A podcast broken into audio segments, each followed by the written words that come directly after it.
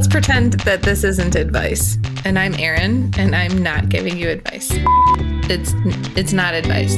I can't help myself give advice. I don't mean to. I don't want to. I want you to be able to live your life, but I know how to do it. I'm a huge know-it-all, and this is where I practice not giving advice to people. Except I totally give advice to them. I'm a lawyer turned professional certified coach, and I just happen to give the best advice. But this is a podcast, not a coaching session, so I obviously don't do that here, except I do. This is not advice with Erin Conlon, your know it all lawyer coach friend. This is not advice. On today's episode, I talk with Maya May. Maya is a comedian and talk show host, and she is one of the most incredible human beings that I have ever met in my entire life. Um, we talk about the universe and climate change and po- positivity and toxic positivity and frameworks and all sorts of things. Um, I think you'll get a, a, lot out of listening to this. And while you're at it, go buy Maya's book that is on her website, which you'll hear about in a minute or 50 minutes, however long it takes for us to get to that topic. While we're at it, I just wanted to let you know that I'm starting a new group coaching program that will start in the beginning of October. And if you are interested in that, I would love to talk with you. Follow Maya on Instagram and Twitter. And I think that you'll really love this episode. Yeah, no, I was just I was just telling Erin, uh, I was just telling you that I am so glad to be on this because I miss giving my opinion on things to people. like I'm like, it's been a while since someone's heard my opinion. My, oh my slightly God. informed opinion. what what opinion do you need to share first, Maya?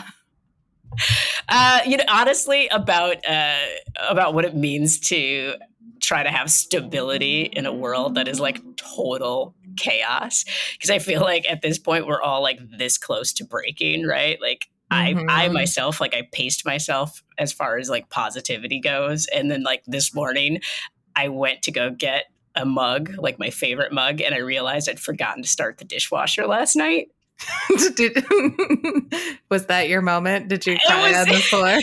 I did. I it, it, was funny because I was like, if I didn't, if I wasn't somebody who meditated, worked out, like did all of the things, I would have had a fucking meltdown. I don't know if we can swear on this. I'm sorry. Yeah, we can. We can totally swear. Okay, I was just like, I, I seriously like, I looked. I was like, are you fucking shitting me? And I like pulled it open and I looked and I could see that the little caps, I was like, I was like, oh, how could you forget to run the dishwasher? And then I was like rage washing a mug. Like I was like, oh, like I was so upset that I had to wash a mug on Monday morning. I was like, I just wanted to like shoot straight into my Monday morning. And and then you realize the insignificance of it all. Like I'm yeah. like, how dare I? Like I actually tweeted about it. And as I was tweeting about it, I was like, how dare you? Like you have electricity right now. Like people are like suffering in in Louisiana. And I think like there's something weird about what's going on right now is that we can't really honor our own personal crises because the entire world is in crises. So there's some sort of like guilt attached to feeling that way, even though there shouldn't be, right? Like, yeah. you know, on, on one hand, yes, it's all relative on one hand. And so it's it's complicated. And so I say that to say that's my opinion is that you can still get angry about the dishwasher not having been started. And, it's almost uh, like you didn't have any other mugs either. Like you couldn't use another mug or put it in. I wanted to use my favorite mug. you see, I, I wanted to it. use my "Do What Makes You Happy" mug. Like right now, this isn't the mug I wanted to use. Nobody can see this, but it's not the mug I wanted to use. I'm drinking out of. You don't do that, where oh, you no, have like have... specific mugs for specific moods. Oh, I have the same mug that I use every morning. I wash it as soon as I'm done drinking coffee so that it's ready for the next morning. I make my pot of coffee at like five o'clock the night before so that Just, it's so it's like made. with a timer. To, yeah, well, I walk my dog every morning, so I just hit brew whenever I take her out. And by the time okay. I get back, I have a full pot of coffee. Yeah, no, and that's exactly the kind of planning that this world needs, Erin. That's exactly it. Now imagine if one day you walked back home and had forgotten to push start. Imagine how you'd feel. I, have done that once and I was like, oh, God, I hate myself so much right now. I'm so mad. I'm gonna have to wait 10 minutes for coffee. 10 minutes. but it's it's the routine. It's like the patterns. When the patterns get broken and you're like, I established a routine for a reason. and there's nobody else to blame except for you. And so like all of the things that you're mad at yourself, it's strong coffee. yeah, no, see, you feel it. You know it. Yeah, you know what I'm I talking about. Yeah. Well, Maya, before we get too much into this, who are you? That's a, it's a, I ask myself that every day, Erin. I was like, who am I? What is my purpose on this planet? Um, who am I? I am a comedian writer. I guess those are my methods. Those are the things that I use to bring light uh, onto this planet. My my purpose. I like to look at everything. This is why I can't go to parties because, like, when I talk to people like this, is I'm like, they're like, "What do you do?" And I'm like, "Well, my purpose on the planet is." they're like, "That is not what we were asking you." No, Um, come to every party I ever host, Maya. You are invited. Oh, thank you. Except for I never go to parties because I feel so awkward around people because I do. That That's your is like- purpose on this planet is to bring light. But there's already light. It's a party. They don't need me there. I got to go to the dark places. Invite me to the dark thing where everybody's sad, and I'll just come and make everybody laugh. Um, and that is no. In, in all seriousness, that, that is like I view making people feel okay about what's going on in life and helping people like laugh their way through like crises and use laughter as a sort of processing mechanism as opposed to like a defense mechanism. So like for me, it's like I the show that I just did, I was just up at Cal State um, Hayward, I believe it's called, and there were not a lot of students at the show. And afterwards, one of the students was uh, turns out he was also a comic, and he was like, "Oh yeah, he's like great set, blah blah blah." He's like, "Yeah," and I was like, "Oh, so you do comedy too?" He's like, "Yeah." Da da da. He's like, "Yeah, but I, you know, I prefer for there to be a lot more people." And I was like, "Cool, all right." Didn't really think about it. And then the next morning, I woke up to a DM from one of the students there, like thanking me and saying how she had had a terrible day and that that helped brighten her day. And I was like, yeah, I was like, because that's why I do it. Like, I don't care. I've done virtual shows for one college student. Did you had all gone really? more than once, more than once. And I don't do comedy for myself per se. Like Yeah. Like I because I can make people laugh like you know throughout the day. I don't get on stage for myself. When I get on stage, it's because I'm like, okay, your job is to raise the vibrations in this room. And if that's Mhm. one person, that's two people. That's like one person who is having a better day, who is then kinder to the people around them, that then has a ripple effect. So it's like if there's three people, if there's five people, like what I do realize is my responsibility to promote myself more so that I can reach more people in that way. So I take full ownership of that. Yeah. How's Um, that going? Ugh. Ugh. You know, you were my coach. Um, like it's not even a visibility issue at this point. It's a a like I'm like, oh, like how do I want to show up like this all the time? Right? Like where I'm like Mhm. because I recognize there's a time and a place. And I've gotten feedback from people that they're like, oh, but you know, we like seeing your like positivity and blah, blah, blah. But I think I still feel like sometimes I'm like, it's not a time for positivity all the time right now. Like it's that weird, like, is it toxic posit- positivity or is it like genuine and real? And so, yeah. and my thing is, I feel like to promote yourself as a comic, you have to constantly be promoting yourself. And there are days where I don't want to.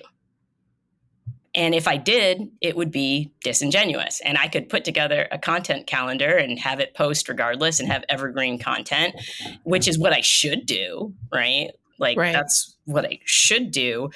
Um, but even that feels disingenuous to me um, because it's not like I post when I want to post about Mhm. something that I want to say, and I find it I find it hard to just be like, well, it's Tuesday and I haven't posted yet. Better post something. Like I, like I can I- do that in spurts, but not. Yeah, I ran into that too. Like because I have to constantly promote myself too and be a beacon for whatever. I don't know what people want from me. I do kind of know, but it, you know, at a, at a certain point, you're like, oh shit, I'm a brand, Hmm. and people are here for me. Um, and that's a lot of responsibility and power. And at the same time, like you don't want to represent yourself as anyone other than you. Yeah. I, guess the question.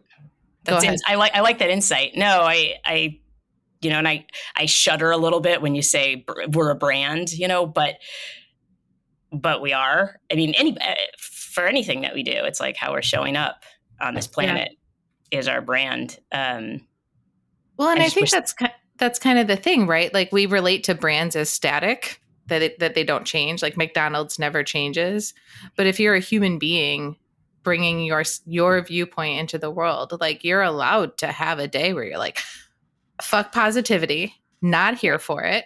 Here's how I feel today." And I feel like that might be the cool way to show up for yourself without you Well- having to have a certain message. And I guess I feel that like, and I, I do do that to a certain point now because like I've learned to express my rage openly. So I don't, I don't think anybody, I don't think anybody thinks that I'm positive all the time. I think pe- people have definitely seen my like rage posts. That being said, I think the part of me that isn't all about being like out there, out there is I am an introvert. So there are Mhm. days where I just want to be quiet. I just want to be quiet. Yep. And that could go for two or three days. And so I just I just got back from a vacation in Asheville, North Carolina, and I did not love look. I did not look at Instagram. I did not look at Facebook. I did not check my email. I was off my phone completely, except for like go using Google Maps. And was it the first was, time in Asheville? It was my first time in Asheville. I love it. I wanted to live there. The minute I stepped foot there, first of all, do you know about the quartz deposit? I do know about the quartz. I found out about it on the ghost tour we went on. Ooh, I want to know about the ghost tour. I was like, I did not get to go. I was there for a comedy festival, so there were no ghosts involved. But I, when I was driving in from the airport, I felt it. Like I felt the energy, and I mentioned it to somebody, and they told me they're like, "Oh, you know, it sits on like the purest quartz deposit, like in the world, and like watch companies from." And I was like, "Whoa!" I was like, "I need to move here. It's a portal." It is a portal, and that explains why they have such a strong art scene there, right? Like that quartz probably allows people to funnel their creativity, whether or not they're acknowledging it. Yeah, and huge vegan community. Like, there's so many. That I think there were like 20 vegan restaurants. Like, Are there really? yeah. I didn't notice that.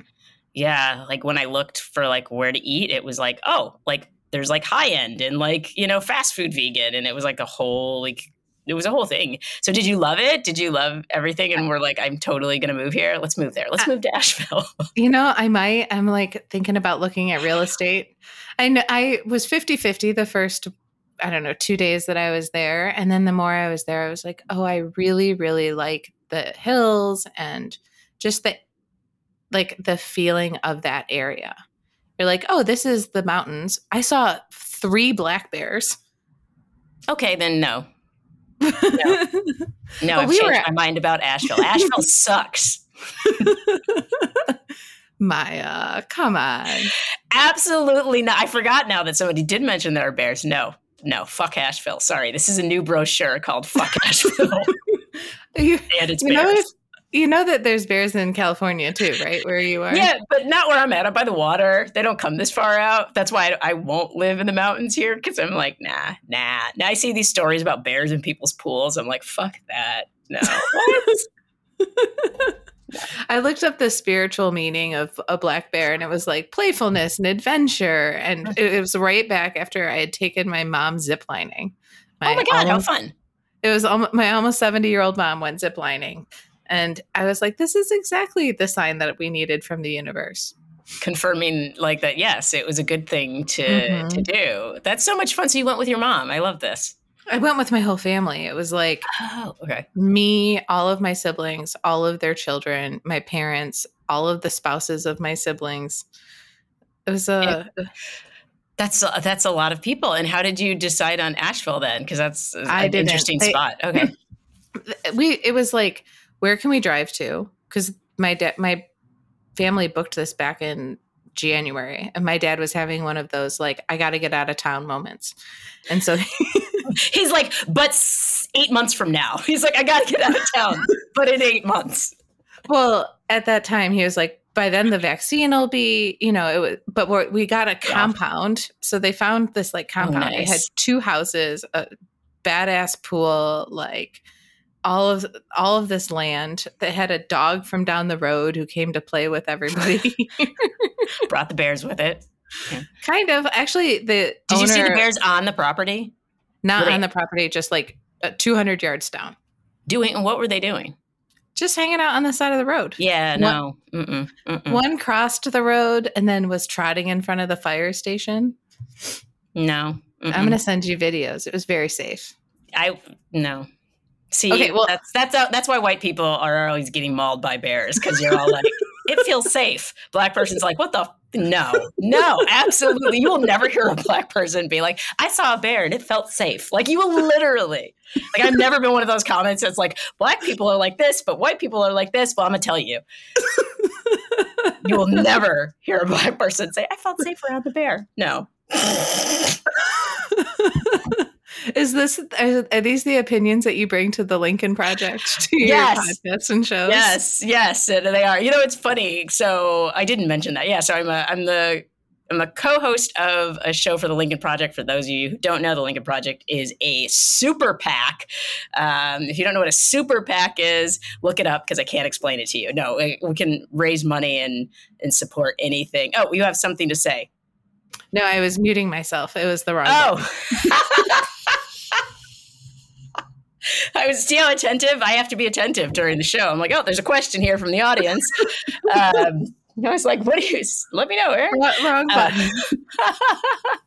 um, yeah, and it's a it's it's a political show, and we, you know, it's interesting. I was a poli sci major, and so politics and political theory have always been important to me. Um, more so, political theory and political philosophy. Like I'm more interested in that aspect of things, and so on our shows, like I'm usually asking that, like we interview like politicians, scholars. Like we've been doing a lot of stuff where we're interviewing people who are experts on authoritarianism because that's obviously something that we are Mhm. sliding towards very quickly right now. And so I like to ask like questions that basically are like, are we going to fix this or nah? Like, what is the deal here? Like, y'all are the experts. I'm basically a layperson now, but I have an understanding of this that I can like kind of interpret it and, you know, help people who don't have an expert understanding understand and ask those questions, right? Because at the end of the day, anybody who's reading anything, watching anything, listening to anything is like, are we going to fix this? Like nobody Right. picks, picks up a book anymore and goes like, "Oh, I'm just reading for pleasure." It's like, "No, I need to fix this thing in my life." And This is why I had a job, Maya, because everyone's like, I need to fix it. Yeah. Every, everybody needs to fix it. Everybody needs a framework. People need to know what a framework is, right? Like, and I feel like we're at that point in our society now where it's like we're all having to re educate ourselves Mm-hmm. Because we recognize whether we like whether we want to or not we recognize that things are kind of falling apart like off the rails I mean, I think they've been off the rails for a long time, and it's just a matter of like we, uh, the rails are the rails are m- melting, and all of the wheels are also like not able to be put back on. Like it's irreparable before Yeah. you thought we could get it back on the rails now it's like the rails aren't even there anymore yeah now we're like oh shit So where do is- we go from here is that the experts' consensus? Is are they like, well, time to restart everything, or what? What are people telling you? Um, what we hear a lot of is like, this is how it happens and this is how we get out of it. But it's kind of like the same thing with coaching. When you tell somebody this is how you're going to get out of it, these are the steps that you need to take to get out of it. Mhm. And then people take that in and then they don't do it. Right. oh yeah, And so right now, like America is like this one is like one giant entity that desperately needs coaching, right? But hasn't even actually stepped into the coaching office right. yet. Or have made the phone call like, uh, hey, can we fix this? Right. Like some parts of it have, right? But not enough, not a critical mass, if you will. Um, and why? Because so many people are in survival mode. And so if you're in Mhm. survival mode, you're not in critical thinking or expansion mode. Like when you're just trying, you're struggling to keep your head above water. And so, yeah, the general consensus is yes, we could get out of this. We can get out of this. We will get out of this because optimism is like part of what I bring to the table because I'm all like, look, we're gonna figure it out because we don't have an option. Like, what is right. the other option to just let it all fall apart? Like, no, like that's just not that's not an option for me. And I was like, I will be the only glue for this country if it's the last thing on earth that I do well, yeah, like me and people like me and people that I inspire to to to do yeah. so because I think it takes a little bit of lunacy right now to think that everything's going to be okay because you look outside and it's like, oh wait, they're just definitely like forcing kids to go to school without masks on and get sick and die. What? Like that's that's next level craziness. And so to say that we're going to be okay when that's where we're at when our politicians are like fucking with people's lives like that, that's where we go, oh, we, we're actually not going to get out of this. So I think it takes a little bit of crazy, which mm-hmm. I have enough. I have enough of that in my in my brain where I'm all like, I will brainwash myself into believing that everything's going to be okay until it's actually okay. Um, and yeah, and trying to find other people who are who are like that, um, yeah. who will believe endlessly, like endless optimism. Like I, I mean, any comedian who's working right now is like that, right? Because it's like the ship's going down. It's like we're like the quartet on the Titanic, right? Like we're like we're gonna keep playing, and hopefully everything's gonna be all right. And I think, yeah, I think this is like an all hands. I say this on the show all the time. It's like an all hands on deck effort. We all have to figure out how to contribute. So I'm really curious, like I knew you to be a fairly liberal person. I don't know if I just made that up in my head, but that's how how I perceived you. What's it like working for Republicans? So it's former Republicans. Nobody's actually a registered Republican anymore. I mean, um, I know that, but I also know where this the Lincoln Party or Lincoln Project came from. Yes. So it's funny.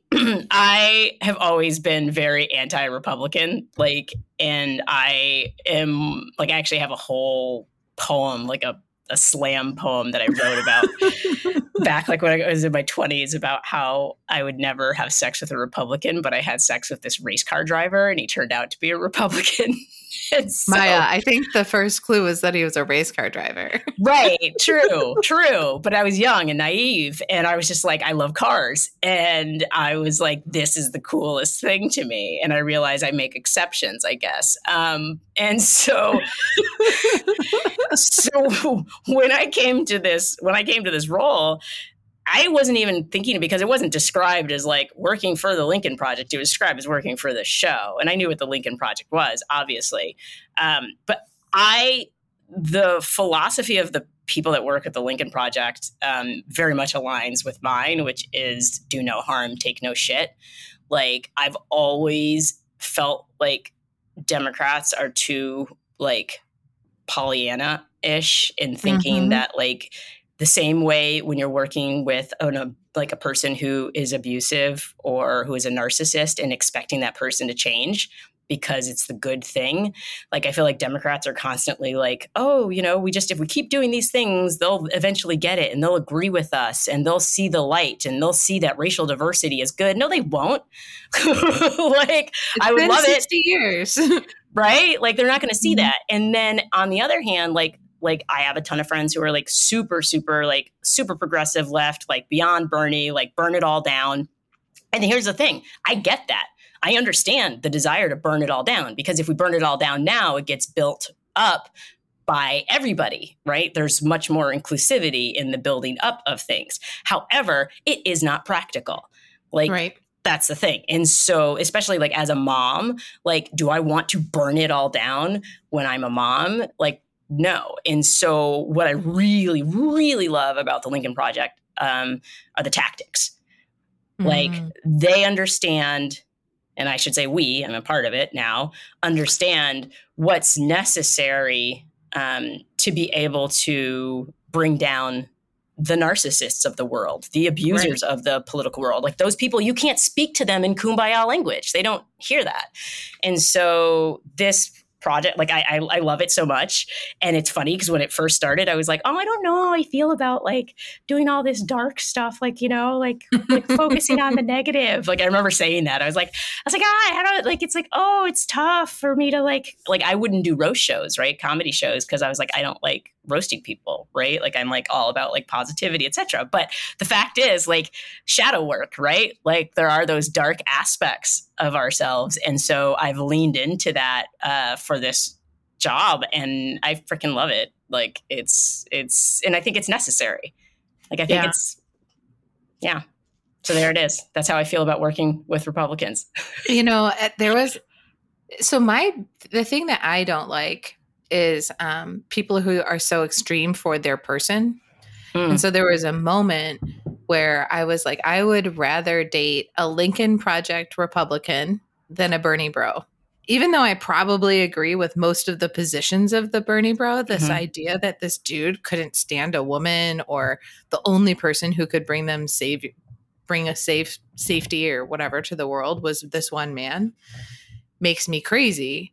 And I would rather like spend time with people who actually want to be a part of the change and make things better than be with somebody who cares mostly about being right, which I think is part of this narcissistic and um so it's interesting. Authoritarian tendencies. The thing I love the most about this job is I get to learn so much from the different people that we interview, right? Like mm-hmm. I read mm-hmm. their books and then I decide what are the follow up questions that I have.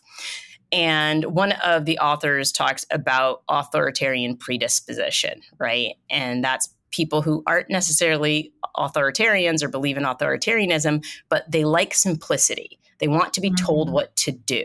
And so you have those people on the left and those people on the right. Like it exists across the political spectrum. And right. so with the Bernie bros, it's like they're still they're trying over here like it's just as like fanatic as it is over here. That's the argument I've been making to people and they're like, "I but they're better." And I'm like, "Are they?" I I mean, do I agree with what they're saying more so than I agree with what's being said on the right? Obviously.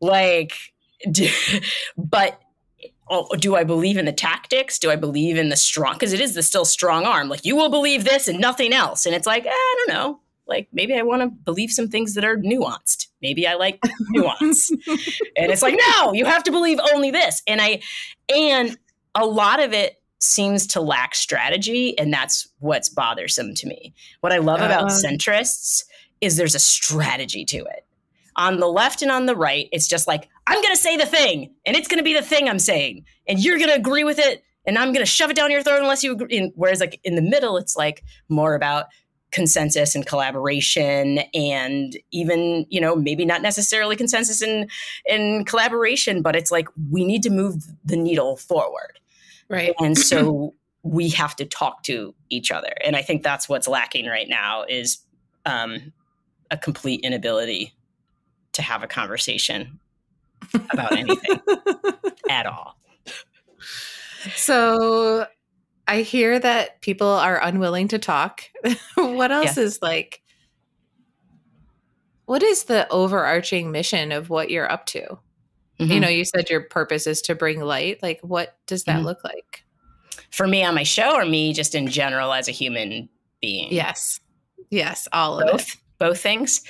Um, for me and as a human being, it's stepping into every situation, and this crosses over into what I do on my show, which is what's the highest frequency action in this situation, right? Mm. Like, what's the thing that I can do that will move the conversation forward or that will open up the conversation? What's my response that's not ego driven? What's my response that is um, honoring who I am, my authenticity, and the other person's authenticity?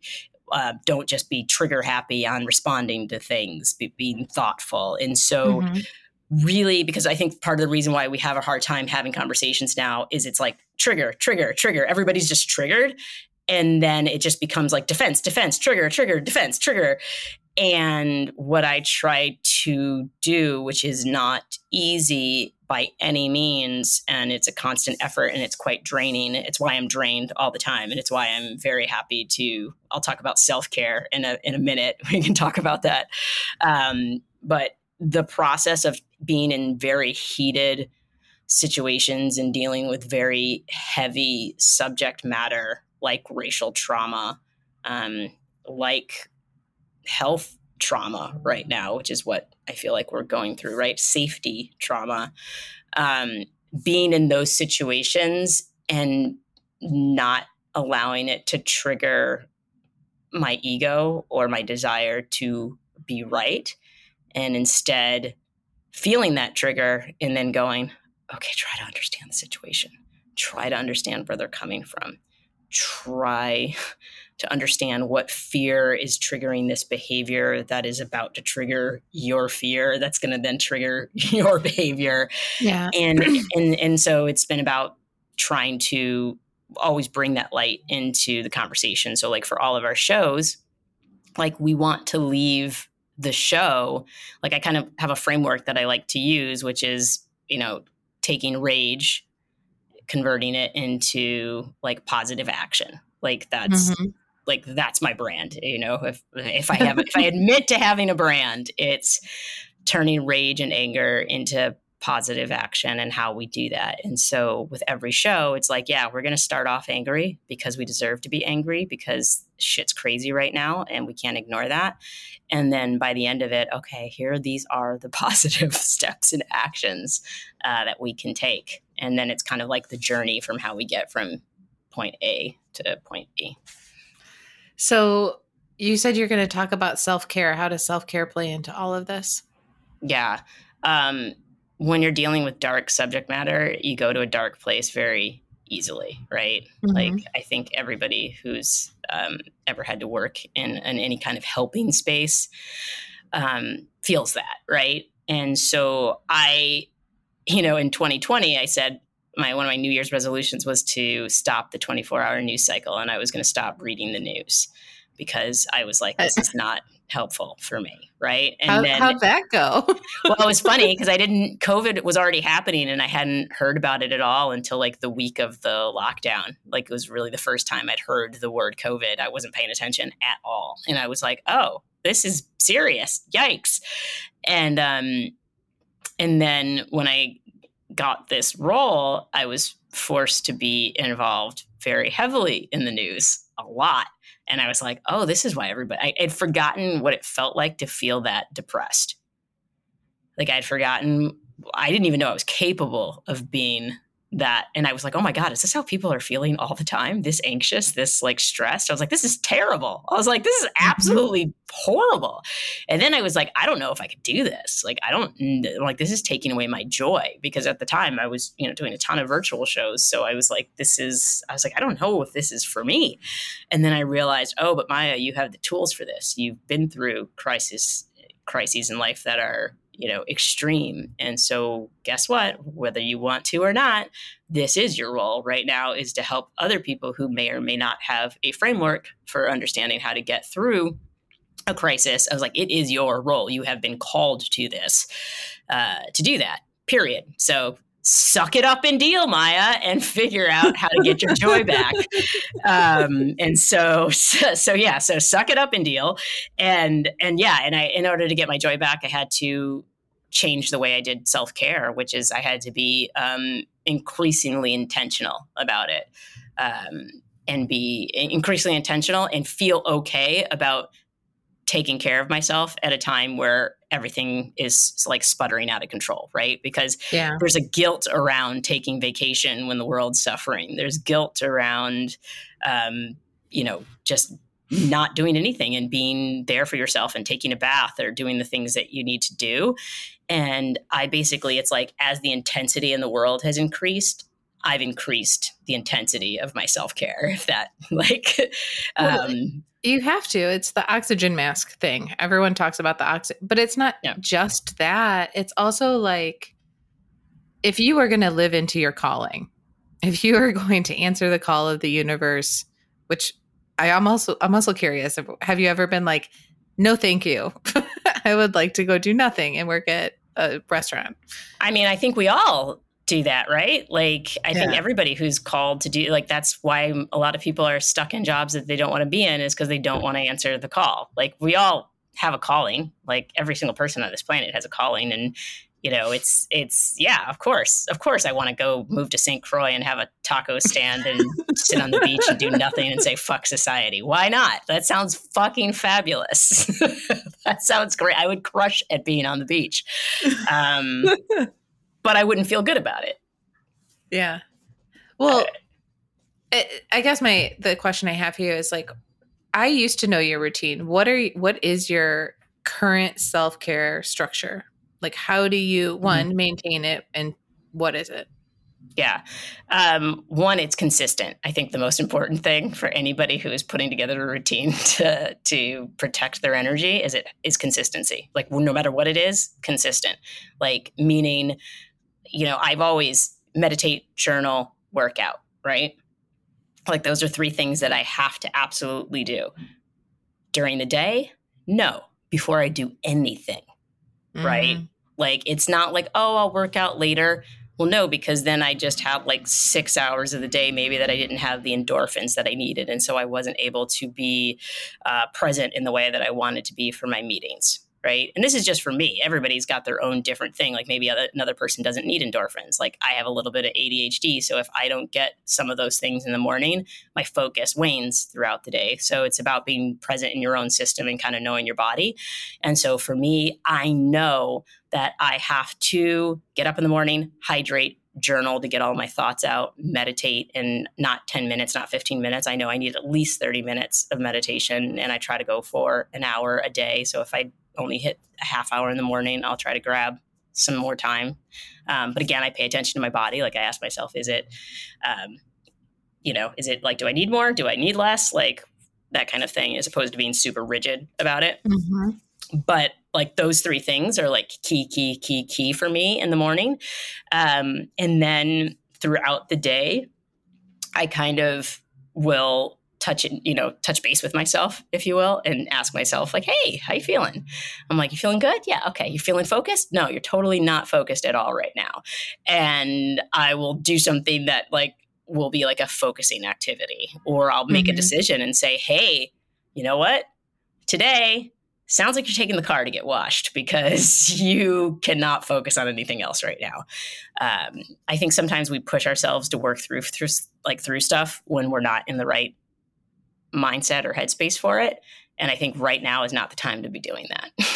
like, well, yeah, it perpetuates the trauma. Like mm-hmm. trauma is the inter. I just watched this movie called The Wisdom of Trauma with mm-hmm. um, Gabor Mate. He like it, it was great. You, I think you can download it or whatever. But they talk about it's not exactly the events; it's the your body's response to the events. Mm-hmm. So anything, and if you force yourself to move through something when you're not necessarily in a place to move through it, you're just re-traumatizing yourself. Oh yeah. And I think that's what we're doing is just like perpetuating the trauma of COVID and perpetuating this trauma of overwork and perpetuating this trauma of capitalism that happens at times. And I love money, but it doesn't have to be this way. Yeah, like you just hit like so many key points that I know nobody can see my face, but I'm just like, whoa, like that is that is uh, like that's it, and it's sad to watch um, this re-traumatization um, and the thing is, you can't blame anybody because I want to be able to point blame. But the fact is, everybody that's on this planet is human. And so everybody is scared shitless and feeling the same thing. And so, like, we look to our leaders, and I'm like, our leaders are also suffering. Like, literally, everybody, so many mayors quit last year or said that it was going to be their last term because they're like trying to navigate their cities through uh through covid disaster yeah yeah, and it hasn't stopped yet. And so, yeah, this re-traumatization it's real interesting. I can't wait to see who we are as a people once the pandemic is actually finally over because I feel like we're all getting a second chance, right? Like in the sense a second like the first pandemic, like part of the pandemic, everybody was like half the people were like completely like out, like couldn't do mm-hmm. anything, couldn't be focused, couldn't read a book, like everybody was just like deep in trauma and then some people excelled. Like I was able to be completely fine because I was so used to crisis that I was like, oh, great, this is easy for me. Um, then there were the people who like felt guilty about not being able to produce, right? Like, and were like, oh, I should have used this time to do X, Y, and Z and felt guilty about it. Yeah. Why didn't I learn to ice skate while I had the chance? exactly. and I know people who've learned how to skate. Like I watch videos. Um, there's a really cool photographer, Kim New Money. She's an amazing photographer, and she learned how to roller skate, like and do tricks and stuff during the pandemic. And it's so inspiring. Like it's the coolest thing. And now she's learning gymnastics. And I'm like, like literally, she's a full grown adult, and she's learning how to do backflips and stuff. And I was like, this is the coolest thing ever. But like, not everybody can do that. Like, not everybody right. can just be like, I'm going to learn a new skill while everything's terrible. But now that there's a second wave or third or fourth wave or whatever, and people aren't going back into their offices, and now what's great is kids are back in school. So adults who are working from home do at least get to have that breathing room that they didn't have before, um, are going to be able to, I think, now take this time and and kind of rehash some things and look at their lives. I do think, however, this creates an, a further divide between people who don't have the opportunity to work from mm-hmm. home. Like, I think this is a very, very fucked up time um, for anybody who is an essential worker, nurses in particular, um, doctors as well. But like, I'm thinking about nurses, I'm thinking about teachers. Um, I'm thinking about people who work in grocery stores, like people who don't have that opportunity to step back uh, because they don't have that cushion that to me is going if that doesn't heal because that's going to create a fracturing of mm-hmm. in our mm-hmm. society a lack of empathy because before we were all like essential workers essential workers like we care about you. Nobody gives a shit anymore. Nobody's even think i haven't heard the phrase essential worker like in a tweet or in an article. Like it was all the buzz. Like yeah. you know they were getting hazard pay and you know people were standing up for them. And now people are like beating up store clerks because they asked them to wear their mask. Like, you've heard these stories, right? No, I stopped watching. Somebody got news. murdered. Somebody got murdered over. I think it was Georgia. Oh my god! Over telling somebody to to put their mask on. Like the people are. It's fucking bonkers right now. The level of violence is is like skyrocketing. These school board meetings. You have all these like parents who are going into these school board meetings talking about how you're freedom and you're not going to force our kids to wear a mask and threatening violence against like teachers, against administrators, like doxing people. It is, it's reaching a fever pitch. Um, and so I think that's the part that is most concerning to me is unless we figure out a way to heal that fracture in our society, like it's it, it's bleak. Well, yeah, and it's uh, like what I'm hearing in that is that it's righteousness begets righteousness. I'll be right about this thing. I'm right mm-hmm. about this thing, and then nobody's listening to anybody. All right. And then, you know, at the same time, it's it's a class thing too, right? Like mm-hmm. your problem isn't my problem, so I don't need to worry about your problem. And if you are looking at it from a human perspective, like if we're all fucked, we're all fucked. I don't know why people don't realize that. Like it's so simple. it's, that should be the quote on this whole podcast: "Is if one, we're all fucked." Like that's it. All if humans. one of it, if one of us is fucked, we're all fucked. Yeah, it's so simple, but yet so complicated for people to understand. well, my sister is a climate scientist. I talk about oh. her a lot. And did uh, did you know that? I did not. I did not know that. She's a professor at UC Davis. She works in climate health. Oh, and wow. like she has been yelling at us for years, years, decades. Like, this is really bad. This is really bad. This is really bad. And she lives in Sacramento right now. She's moving soon. But like they're getting smoked out because of wildfires. Yeah. And everything is good. Yeah. Like between hurricanes and wildfires. And if you don't remember, Australia was on fire right oh, before. Oh, yeah.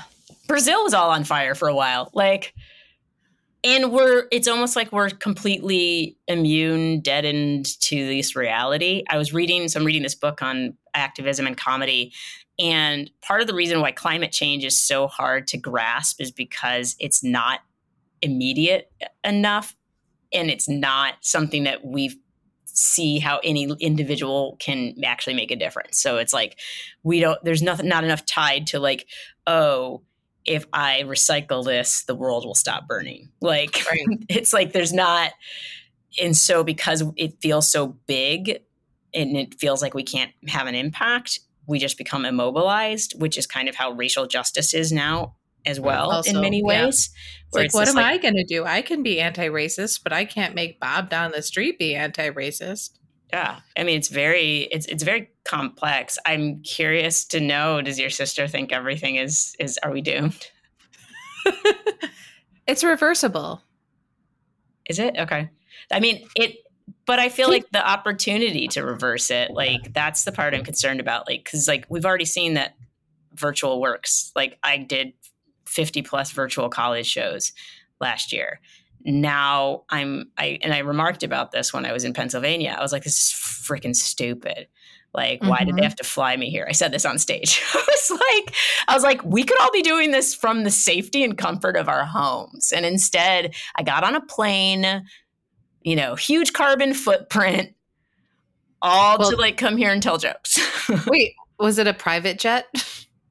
No, well, at least it wasn't a private jet. So it was me and all the other people on the plane who were killing the planet. Well, I mean, yeah. in the lockdown, like in March and April of last year, like the whole world came alive in a brand new way when everyone mm-hmm. was actually staying home.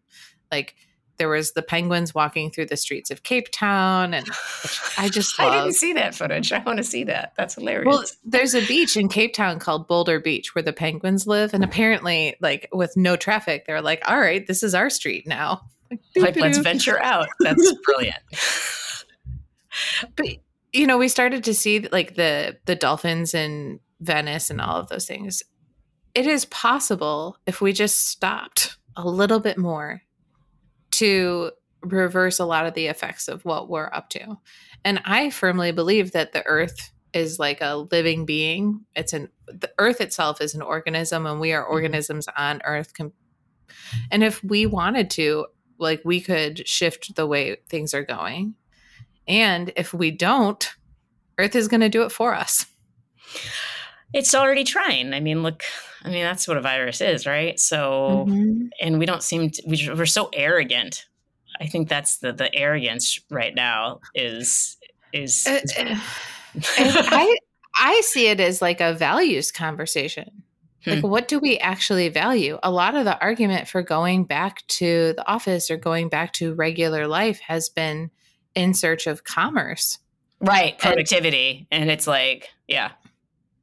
Like, if we didn't actually have to worry about like who's making the most money for these shareholders and everyone had like a basic living a guaranteed way to live home food healthcare mm-hmm. then i bet you a lot of the ways that we made decisions would be very very different well, it's interesting. It felt like we were having an experiment in universal basic income, um, mm-hmm. which we. What's interesting too, though, is this shift is going to happen regardless of whether we want it to or not because with oh, deep yeah. machine learning so many jobs are going to disappear and so if we don't find a way to adapt because what's happening is these companies are just going to save money by using machines to do just about everything and they're going to save money and they're going to pass that along to their shareholders but what does that do for the the common worker the average worker right so right these are all very complex problems that I don't know who's working on them. I, I, I feel like the world's so on fire that nobody's actually working on these problems anymore. And I think they I think people are. I hope so. Where are they, Erin? Tell me. I, this all started off so hopeful. Now I'm just like, oh my god, everything's terrible, and the machines, my robot. I my I have a Roomba, and I just got a new. I got a Roborock to replace What's a my Roborock? Roomba. So Roborock is like a Roomba, only the Roborock both mops it clean it mops with like sonic like sound like sonic waves and it can it knows when it's on carpet versus on regular floor and I still have my old Roomba and somehow oh my god I said Roborock and I kid you not my fucking phone the app just popped up this is so weird. I don't know why I did that. I don't know if that was coincidence or what. It did. No, it was just, it says now. It was a notification from now. It's weird.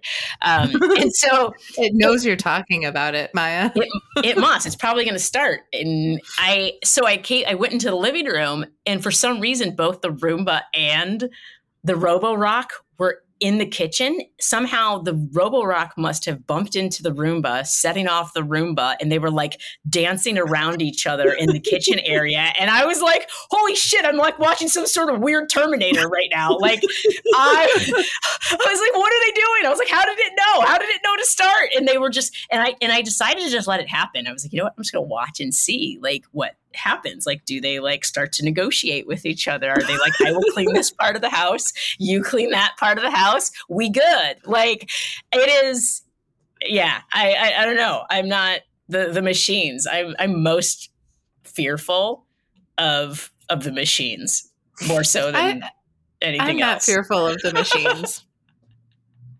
I mean, you the didn't see machines. this Roborock. You didn't see I mean, the look in its maybe laser. that maybe that should be the content that you post when you're in your "I'm not a brand" mode.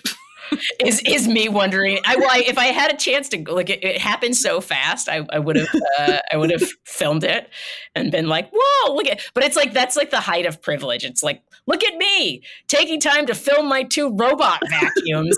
I don't even have to vacuum anymore. I've got two robots to do it, and I'm just going to videotape it and narrate what they're saying to each other. Because it raises vibrations and makes everybody happy. This is my role on the planet. like, what? Well, I mean, I actually I'm gonna, I'm going to make the counter argument to that. If you don't share those moments of joy, like what's the point of having any privilege? You like you get to share it. You get to be like, this like is this what I get to enjoy. I like this take so much um, that I'm going to run with it uh, because I was thinking like of just being like, look, most of my life was suffering, so now that I'm having fun, I'm going to show it, kind of thing. But I like what you say better. It's like, what's the point of having privilege if you can't, uh, can't? Uh, well, it's in, it's inspiring, right?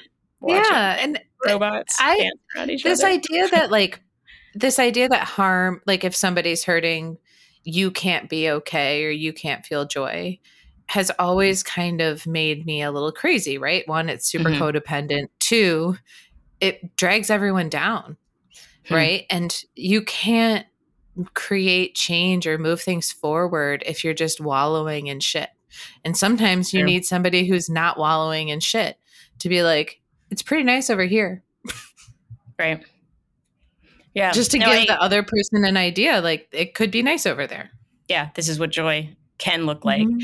Yeah, I struggle. I struggle with this quite a bit. Um, I I would say of the things that I struggle with is probably what I struggle with the most um, because I am like a very feeling person, and so it always feels like you know in the back of my mind like oh like is it fair is it fair to feel this joy which i think is why i'm so committed to trying to help people because Yeah. i'm like i can't en- i can't enjoy this even in the slightest if i'm not helping people on the other end of it. Have you ever thought about like if you don't feel that joy if you stop yourself from feeling that joy who does that help? Exactly. No it's it's, it's exactly right. Point taken. Point And I- taken. Well and i think the other thing is like you know when you aren't feeling your best sometimes you want somebody to come sit with you and be like Eeyore with you and sometimes you actually need the other you the other Mhm. joyful person in the world to come be like remember you belong over here too Well, and it's interesting that you say that because I hadn't thought about it at all. Um, and now that you said it, I'm like, when I'm sad, I watch comedy, mm-hmm.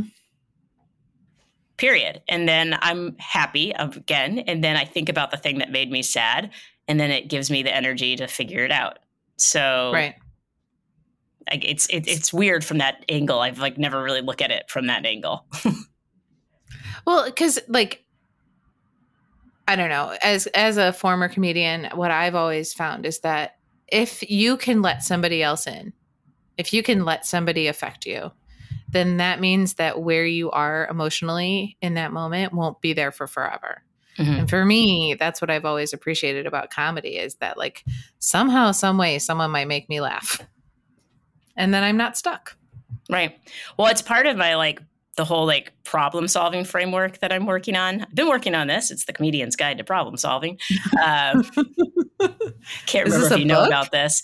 It's I sort don't know about of okay, yeah, because I couldn't remember. it. It's sort of uh like I have like a like a guide type of thing, and I guess it, it the idea is it'll eventually be a book, but right now I'm just trying to keep it at like useful workbook sort of thing because it doesn't really need to be a book at this stage. It's more Yeah. like these are the steps that a comedian goes through from the time they like write a joke to getting on stage and they're actually the same steps that you can use to solve problems. And so it's this framework that I've just been playing with for the last couple of years, really. Um, you know, and it's like, oh, comedians were really good observers. So when you have a problem, the first thing you have to do is observe um, and step back as opposed to being in it. You have to step back and observe the problem and ask yourself, like, is it internal? Is it external?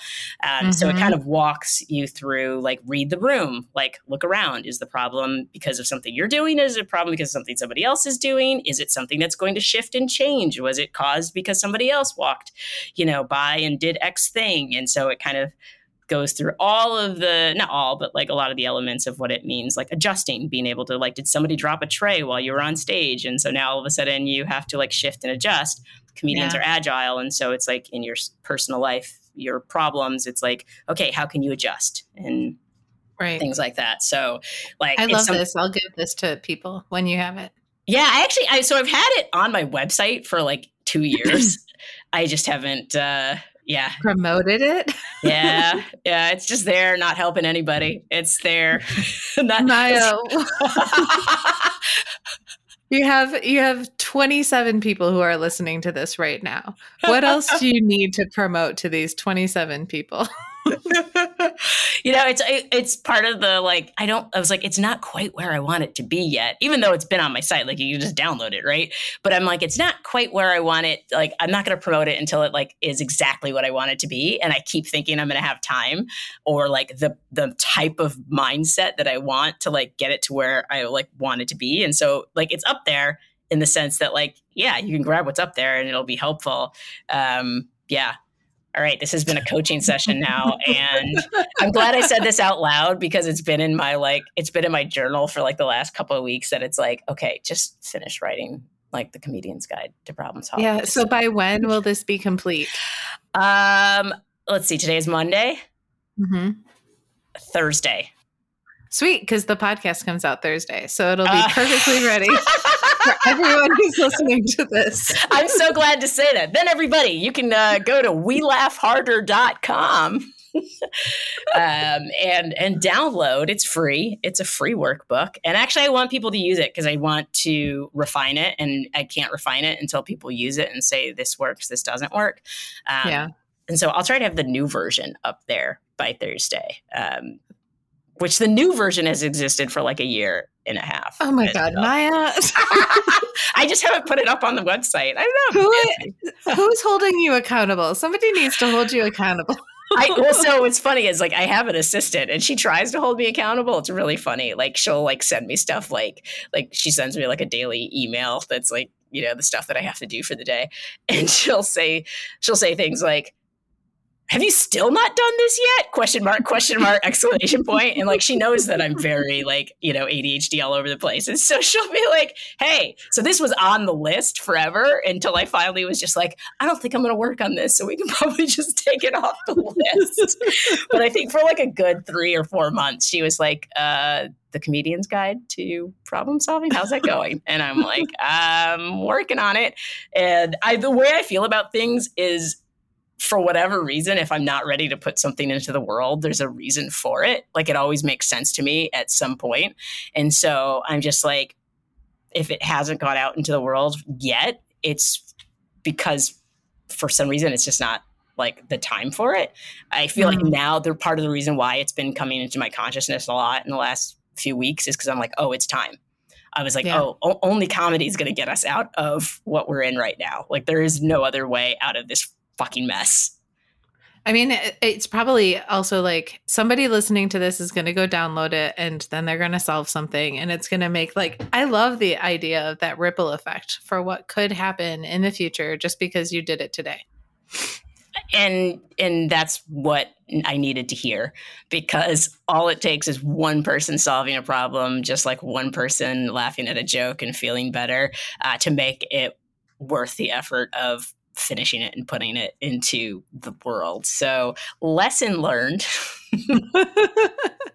well, I feel like this is kind of a good place to wrap that, and we've gone for a decent amount of time. And I ask everybody at the end, um, how will you know when you've succeeded? When I die. I what? Why when you die? I was like, that's. I was. I always hate these questions because I'm always worried. Like, I'm like, what's the question going to be? Like the one question they always ask people. And so this one was so easy for me though. When I die, uh, because I firmly believe in progress over end goal um, mm-hmm. for me. And so for me, it's about like progress every day. And I feel like once you've hit your, once you've completed your mission on this planet, you die. Hmm. I like, like that. Yeah. I mean, Chadwick Boseman, his the anniversary of his passing was recently, and my daughter was sad. And I, I went to her room and I was like, Don't be sad. Like he fulfilled his purpose on this planet. Think about how many people are talking about purpose right now that weren't talking about purpose prior to his All death. because of him. Mm-hmm. And the work that he put into the world endures. And so for me, you know, same thing with Kobe Bryant. Like you both of those were like way too fast, though. It makes me be like, why not longer? What more? You know? It because they, they I mean, they they truly like this world's hard to live on. Yeah. You know, and so I th- I truly believe that once people have fulfilled that that that mission, like it's like okay, it's time you you've done your thing. You can you can go now. And so yeah, I guess when I'm all like when I'm I won't know if it's sudden. I hope it's not soon. Like I, I like being alive. I enjoy it. So I, I hope I don't fulfill my mission until I'm like 90. So is that why you didn't publish the book? Is because you just want to keep on being here? you know, it's so funny. I'm being pushed again to to put it out there, and I'm like, you know, the thing is, it's I finished it so long ago that the amount of personal growth that I've had since then, like I'm just like, and especially like what's happened in my life in the last few years has been so transformative that now I look at it and, you know, somebody asked me to send it to somebody and I was like, uh, I looked at it and I was like, this isn't, this is like half of what I want it to be now. Like it was perfect for where it was when I finished it then. And now it's not. And, and I also don't think um, again, I think people, when they consume content now, they're like, what's in it for me? Like, what mm-hmm. am I going to learn? How am I going to change my life? And I think when I wrote it, I didn't feel confident enough to say outright, these are the steps that I took. This is the thing that you can do um, in order to get out of your situation. Right. And so I definitely didn't have that confidence that I do now. Like now I can reflect and look back and go, holy shit, the shit that I went through and the shit that I had to do mentally, emotionally to get out of it. Yo, everybody needs this. like, this will help you. This will help, you know. And now I have the confidence, you know, to see that. Um, but I certainly didn't have that. I couldn't even wear yellow, remember? I do remember. it's such a good color on you, too. It's a great color on me. I, I wear yellow all the time now. Um, I'm so, so, proud of you. Thank you. I see, the, I, I see the pineapples too. Yeah, there's little yellows, little yellow here. I thought of it when I was putting it on. It's like my happy button down. And yeah, yeah. And and to everybody who's listening, if you don't have a coach, get a coach. It's so important. Uh, I'll take this moment to shout out uh, Erin because she was my very first coach and came to me. And I was like, this is so crazy because I was thinking I needed a coach. And I, I was absolutely, uh, absolutely right. And one of the first activities that you had me go through um, was actually uh, game changing for me, and I didn't want to do it. And I, I don't know if you remember what it was, but I was like, I was like, I'm not. I was like, Duh. and you were like, just hang up the phone, Maya, and make the calls. And I was like, no, I don't wanna. I don't wanna. Um, but I, I did, and it was. It. I mean, to this day, I, I think back on how it created a shift in how I viewed myself by having an understanding of what other people thought about me when I showed up. And I was like, wow, like I had gotten so you know, through crisis, through trauma, had completely lost that. Like I did not know that that's how yeah, you felt. you forget like sometimes your story becomes who you think you are, and your story is not who you are. What you went through is not the only thing. Yeah. Like you would be that way. You probably were that way as a 10 year old. You didn't have to go through all of that to show up that way. Oh, dope. Yeah, facts. all right, sure. I'm going to wrap this. Thank you so much, Maya. You are the greatest. Thank you. Thank you. Thank you. I love Thank you. so much. Thank you. Thank you, Erin. And uh, yes, this is a pleasure.